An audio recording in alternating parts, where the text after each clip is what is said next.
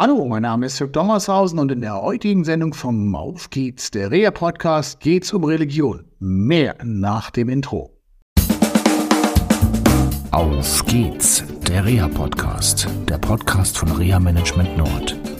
Mit Tipps und Ideen zur Rehabilitation für Unfallopfer, Rechtsvertretungen und Versicherungen. Ja, schön, dass ihr wieder dabei seid bei einer neuen Sendung von Auf geht's, der Rea Podcast. Virtuell sitzt neben mir wer? Mein Name ist Moritz Kerkmann, ich bin Rechtsanwalt, zugleich Fachanwalt für Verkehrsrecht und Versicherungsrecht. Und gleichzeitig ist Moritz Kerkmann Beiratsvorsitzender des Beirates von Rea Management Nord. Und heute geht es um folgendes Thema. Ähm, ich habe bis äh, vor zwei Monaten einen Betroffenen begleitet, also ähm, ja, Vergangenheitsform, der vor einigen Jahren einen schweren Autounfall hatte. Er wurde erst von einem anderen Dreherdienstleister begleitet und dann wurde ich gebeten, den Betroffenen ja äh, zu übernehmen. Und ähm, wir haben erstmal viel am Vertrauen arbeiten müssen, halt, weil ja, da mit dem anderen Reha-Dienstleister er meinte, dass er Probleme hätte.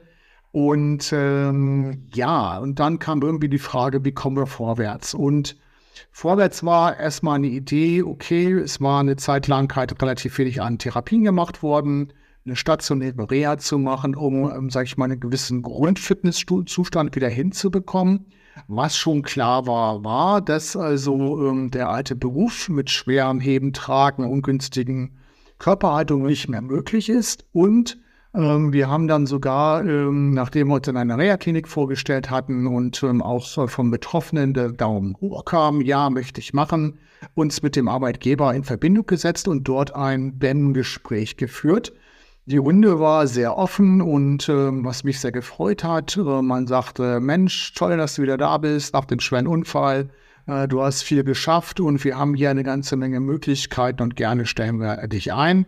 An dem Standort des weltweit arbeitenden Unternehmens sind 3000 Beschäftigte. Insgesamt hat das Unternehmen weltweit 10.000 Leute. Und äh, ja, im Prinzip war alles äh, auf die Schiene gesetzt worden. Ähm, es sollte auch eine arbeitsmarktbezogene Leistungsanalyse gemacht werden, die dem betriebsärztlichen Dienst zur Verfügung gestellt werden sollte, damit der Betriebsarzt auch sagen konnte, okay, da können wir ihn einsetzen, da geht's nicht, das müssen wir voraussetzen. Und weitere Maßnahmen wie Eingliederungshilfe und so weiter hätten wir ähm, vom Haftpflichtversicherer bekommen.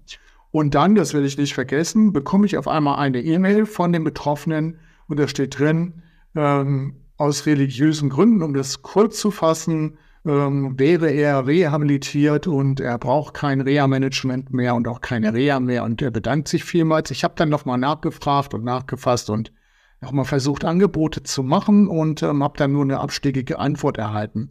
Für mich stellt sich die Frage, und diese Frage richtet sich dann an Moritz Kerkmann, ja, was passierte eigentlich? Weil letztendlich, wenn ich jetzt einmal so sage, ich mache jetzt nichts, äh, der Betroffene hat seit dem Unfall, das ist glaube ich fünf, sechs Jahre her, gar nicht mehr gearbeitet. Und ähm, was passierte eigentlich schadensrechtlich und hat das negative Auswirkungen äh, auf den Betroffenen, der Kinder hat, Frau hat, Haus abzubezahlen hat und so weiter, steckt ja eine ganze Menge hinter. Und jetzt übergebe ich sozusagen das äh, Mikrofon an Herrn Kerkmann. Und ja, wie ist das zu bewerten, so aus Ihrer Sicht? Was, was macht so ein Haftpflichtversicherer? Ähm, lassen Sie das durchgehen oder womit muss so ein Betroffener rechnen? Und wie ist eigentlich die Situation für Sie so als Anwalt? Ich kann mir vorstellen, dass das nicht so ganz angenehm ist. Ja, also rechtlich ähm, wäre das der Themenbereich Schadenminderungspflicht. Ähm, für diejenigen, die sich das mal anschauen wollen, das steht im Paragraph 254 Absatz 2 Satz 1 des bürgerlichen Gesetzbuches, mhm. der wiederum auf den äh, Absatz 1 verweist. Da steht nämlich was vom Mitverschulden. Denn wenn man also am äh, Unfallgeschehen ein Mitverschulden hat, äh, kriegt man ja nicht die volle Haftung sozusagen von der Gegenseite ersetzt, sondern ein Mitverschulden, eine gewisse Quote, die man sich anrechnen lassen muss. Und ähnlich ist es dann eben auch, wenn man es unterlässt, den Schaden äh, sozusagen abzuwenden oder aber es unterlässt, den Schaden nicht zumindest ein bisschen zu minimieren. Mhm. Und äh, um sich das vielleicht besser vorstellen zu können, äh, ein Beispiel mit einem Pkw. Ich habe also einen Unfall äh, mit dem Pkw, äh, habe einen Totalschaden, das Fahrzeug kann nicht mehr fahren. Äh, ich beauftrage aber keinen Sachverständigen. Ich warte erstmal eine Woche, dann beauftrage ich den Sachverständigen, dann kommt das Gutachten. Das lasse ich dann auch mal erstmal zwei, drei Wochen liegen Und dann gehe ich erst zum Autohaus und fange dann an, mir ein neues Auto zu suchen. Im Gutachten steht, wieder Beschaffungsdauer des Autos sind sieben Tage. Am Ende brauche ich dann aber drei Monate, weil ich so ein bisschen sturig bin. Da würde der Versicherer zu Recht sagen, Moment mal, äh, gewisse Bedenkzeiten hast du. Du musst vielleicht auch nicht am Tag des Unfalls den Sachverständigen suchen.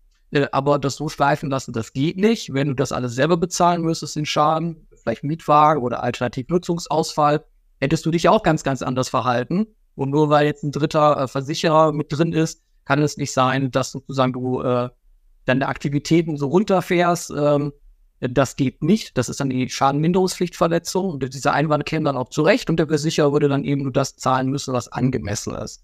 Mhm. Und genauso wie es beim Pkw ist, ist es letztendlich auch beim Personenschaden. Und in Ihrem Fall müsste man eben auch drüber nachdenken, ist es eine mögliche Schadenminderungspflichtverletzung dieses Beschädigten?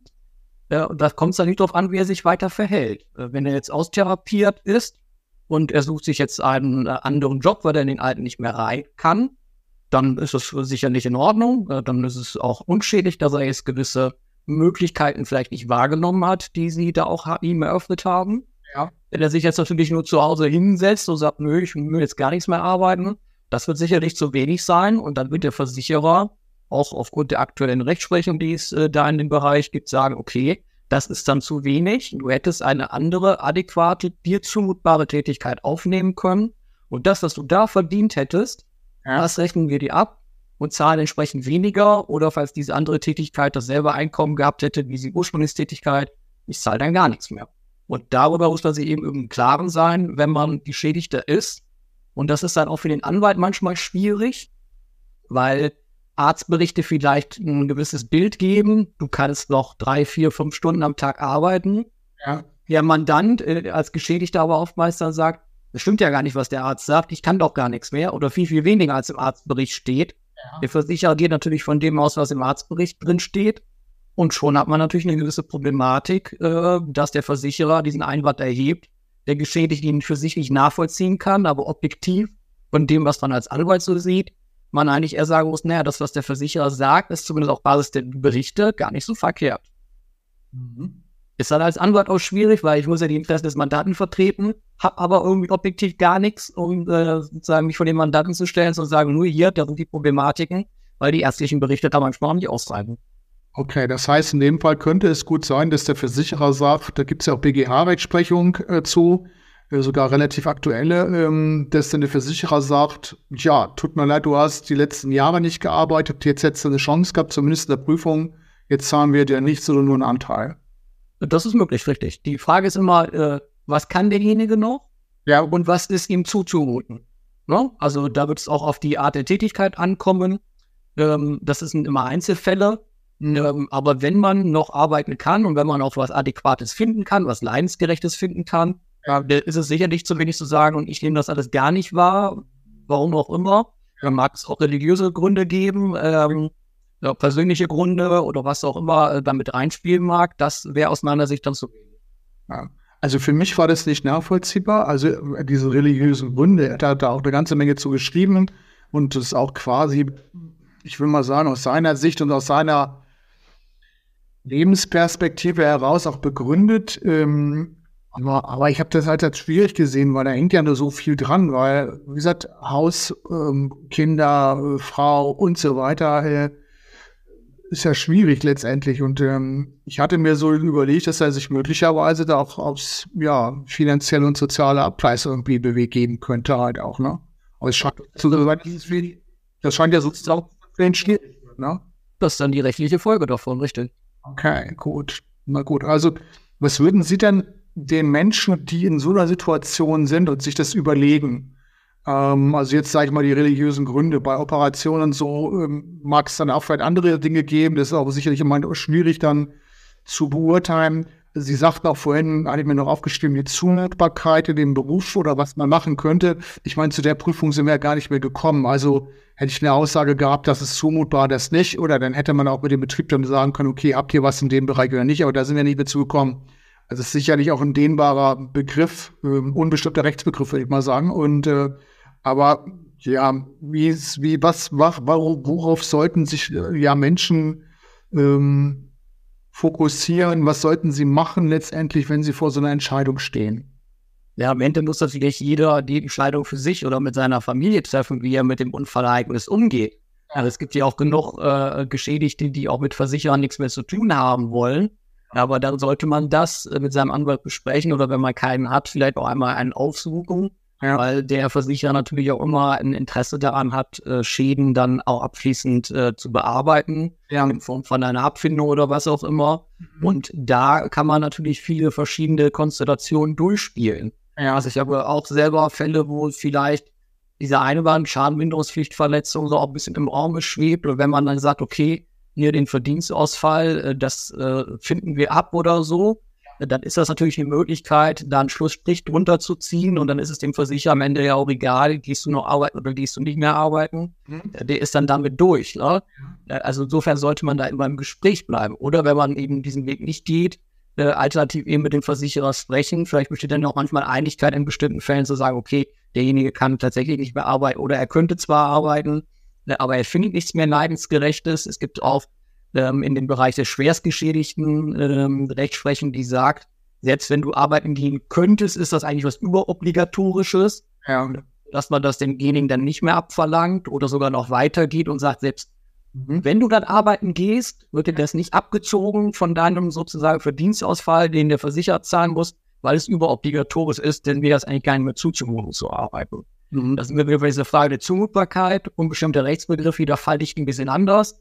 So wie Sie etwas sehen oder ich etwas sehe, sieht es vielleicht auch ein Richter wieder ganz anders. Äh, deswegen ist es auch immer mit sehr viel Unsicherheit behaftet und es ist äh, auch etwas, was dann die Geschädigten auch ein bisschen umtreiben kann. Das verstehe ich schon. Ne? Okay, gut.